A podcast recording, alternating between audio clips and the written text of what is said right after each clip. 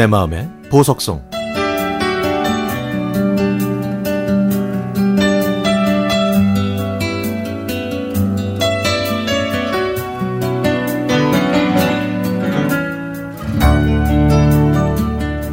대학교 때 시간제 강사로 일했던 경험을 살려 학원에서 영어를 가르쳤습니다. 영문학을 전공했지만 배우는 것과 가르치는 것 정말 천지 차이였죠. 열정만 가지고는 안 되겠다라는 생각이 들어서 자신감을 좀 더 키우기 위해 안정됐던 직장을 그만두고 캐나다 밴쿠버로 유학을 떠났습니다. 그때 제 나이 서른 살. 나이의 앞자리 수가 바뀌는 것도 뭔가 새로운 도전 같았고 적은 나이는 아니었지만 그렇다고 안주하는 것도 싫었습니다. 하지만 부푼 제 꿈과는 반대로 밴쿠버 공항에 내리는 순간 한국에서는 맡아보지 못했던 이국적인 공기와 추적추적 내리는 비는 내가 왜 여기 왔을까 하는 후회를 하게 만들었죠. 그렇게 시작된 2년의 유학 생활 동안 저는 한 필리핀 이민 가정에서 하숙했습니다. 마리아 아주머니는 병원 간병인으로 일하고 있고 아저씨는 음료 회사에 다니고 있었는데요.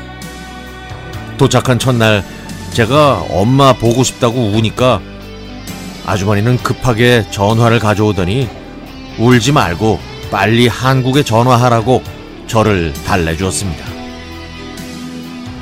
주말에 바쁜 일이 없으면 장을 볼 때 꼭 마지막에 한국 마켓에 들러서 저한테 한국 과자를 고르라며 배려해주곤 했죠. 또 제 생일에는 미역국 먹는 걸 어떻게 아셨는지 미역국과 잡채, 갈비를 직접 해주시기도 했습니다. 그런 아주머니에게 정말 죄송했던 적이 있었는데요. 비빔밥을 만들 때 나물을 밥에 함께 넣어 불 위에서 비비는 걸 보고 제가 화를 낸 적이 있었습니다. 아주머니는 그 나물들이 익혀서 나오는 걸 몰랐던 거죠. 여름엔 바베큐와 옥수수, 그리고 감자를 구워주셨던 것도 생각납니다. 농장에서 따오신 블루베리를 처음 먹었던 일도 생생하고요. 저는 그렇게 아주머니 집에서 가장 오래 머문 학생이 됐습니다. 제 동생이 여름에 저를 만나러 왔을 때는 함께 지낼 수 있도록 허락해 줬고 비용도 저렴하게 깎아줬습니다. 동생이 시애틀에 다녀올 때는 도시락까지 싸줬죠. 제가 우리나라로 돌아오던 날 공항까지 태워주면서 잘 지내라고 너는 착한 사람이고 좋은 선생님이 될 거라고 덕담을 해주었습니다.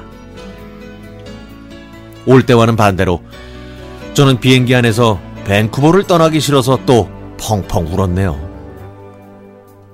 그리고 저는 우리나라에서 열심히 일하다가 3년 후에 다시 밴쿠버로 여행을 떠났습니다. 도착해서 제가 제일 먼저 한 일은 마리아 아주머니한테 전화하기. 반갑게 저를 맞아준 마리아 아주머니는 제가 가장 좋아하는 미트볼 스파게티를 해줬고, 제가 쓰던 방에서 옛날 얘기를 하면서 옛 추억을 더듬었고요. 지금까지 소셜미디어로 소식을 전하면서 인연을 이어가고 있답니다. 마리아 아주머니, 저 다시 밴쿠버로 갈게요. 그때까지 건강하게 잘 지내고 계세요. 아주머니는요, 저의 또 다른 엄마예요. 많이 보고 싶고, 사랑합니다.